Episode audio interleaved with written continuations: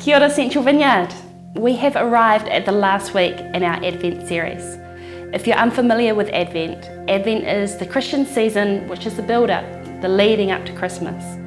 Its purpose is to disrupt us from the busyness, from our consumption, our scramble to complete the to do list, and to practice the spiritual discipline of waiting.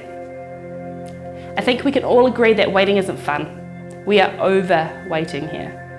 The global pandemic has been around for nearly two years now, and the exhaustion and fatigue is taking a toll on a lot of us. And yet, there is still more waiting ahead. Waiting to feel safe again. Waiting for all of us to be in a room together. Waiting for tensions to ease among family and friends. Waiting for a return to some sense of normal. Now, here we are at the end of Advent, which is derived from a Latin word Adventus, which means the coming. It's the season where we remember the long awaited arrival of King of the Jews, the Saviour of humanity, Jesus Christ. And we also wait expectantly for the full coming of God's reign on earth, in those places where we long for His presence and need His intervention. It's both celebrating that He has come, praising all the good things that God has done, while also aching for when He will come again.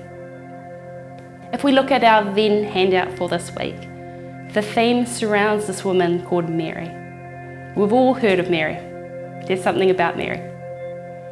If you were to do a case study on Mary, you would find that she wasn't the quiet, polite, passive woman that I envisaged in those nativity scenes or movie reenactments. If I'm bold enough to say this about Mary, the mother of Jesus was a powerhouse woman Mary was likely around about 14 years old, low in status and importance, who was engaged to a good man named Joseph. You know the story.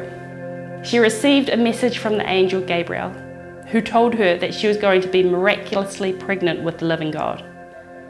Being human, when she heard the news, Mary did not lack emotion. In fact, scripture tells us that she was more than taken aback. She was disturbed, she was anxious, she was troubled. Yet, Despite all these feelings, her reply in the end was, I am the Lord's servant. May your word to me be fulfilled. It's Luke 1:38. As in this, I know my identity. I am yours. And while I don't know the details and my stomach is churning with unease at the moment, I choose to follow you.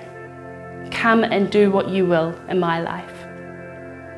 Mary, Mary courageously accepted the invitation of God, and by doing so, she risked her life, her personal disgrace, and exclusion from the community. As being pregnant before she was married in those times often resulted in women becoming outcasts of society and having their reputations ruined. After her acceptance, she made the long trek to see her cousin Elizabeth. When she arrived at the doorstep of Elizabeth's house, she breaks out into song like in a musical. But instead of we're all in this together, like the typical 14 year old, sweet and safe musical song, the song called the Magnificat is more like a radical's ballad. Talking about the Magnificat, Dietrich Bonhoeffer said it was the most passionate, the wildest, one might even say the most revolutionary hymn ever sung. It sings of God's great mercy, but also of justice coming down on earth. She sings of the reversal, the, the flipping of the systems of power, where the powerful are made low and the lowly are lifted up. This song is so powerful, so full of hope, that throughout history, several countries have banned it to be sung or spoken, as it has been regarded as too dangerous for those in power, with many poor and oppressed people often identifying with this song. It says this. Oh, how my soul praises the Lord, how my spirit rejoices in God my Saviour.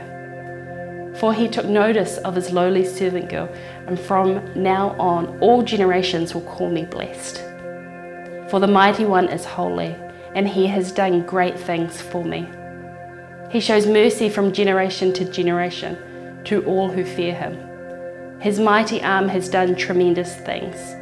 He has scattered the proud and haughty ones. He has done, he has brought down princes from their thrones and exalted the humble. He has filled the hungry with good things and sent the rich away with empty hands.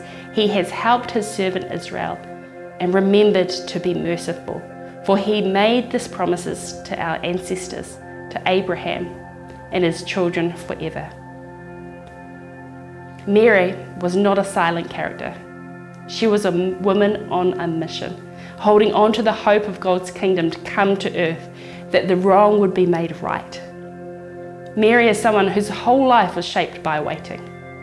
She had no choice but to wait for Jesus' birth, to wait until he grew up to see his ministry unfold, and beyond his death.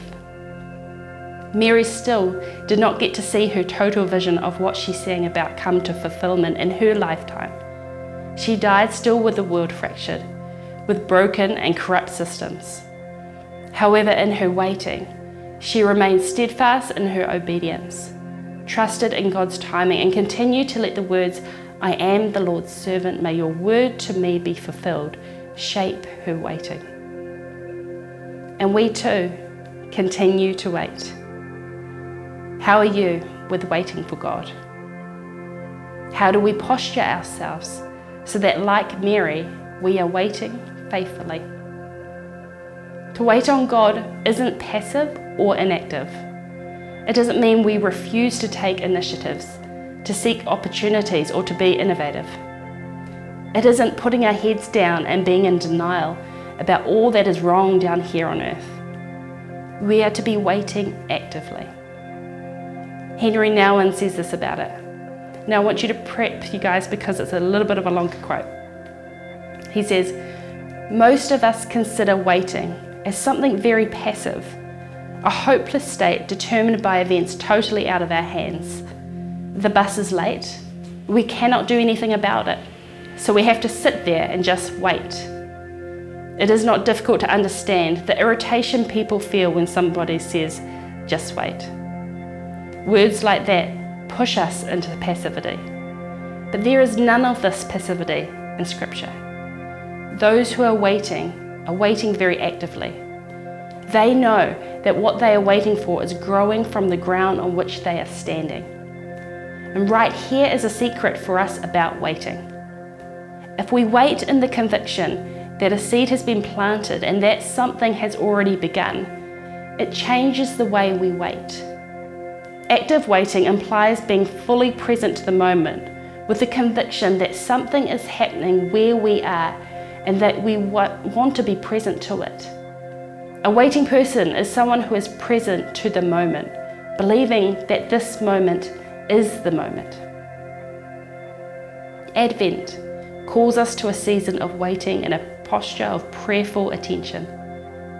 The biblical vision of waiting for the future is one that calls forth both an acceptance of the current, current reality and situation and a determination to change it.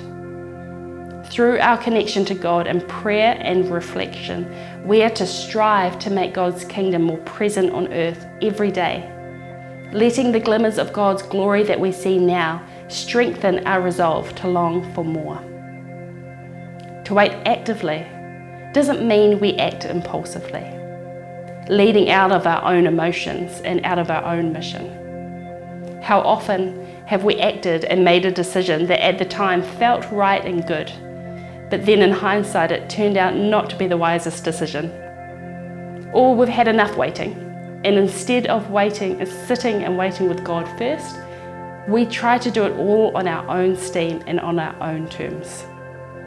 There are many stories in Scripture where people have refused to wait for God and it has led to excruciating pain and trouble for them.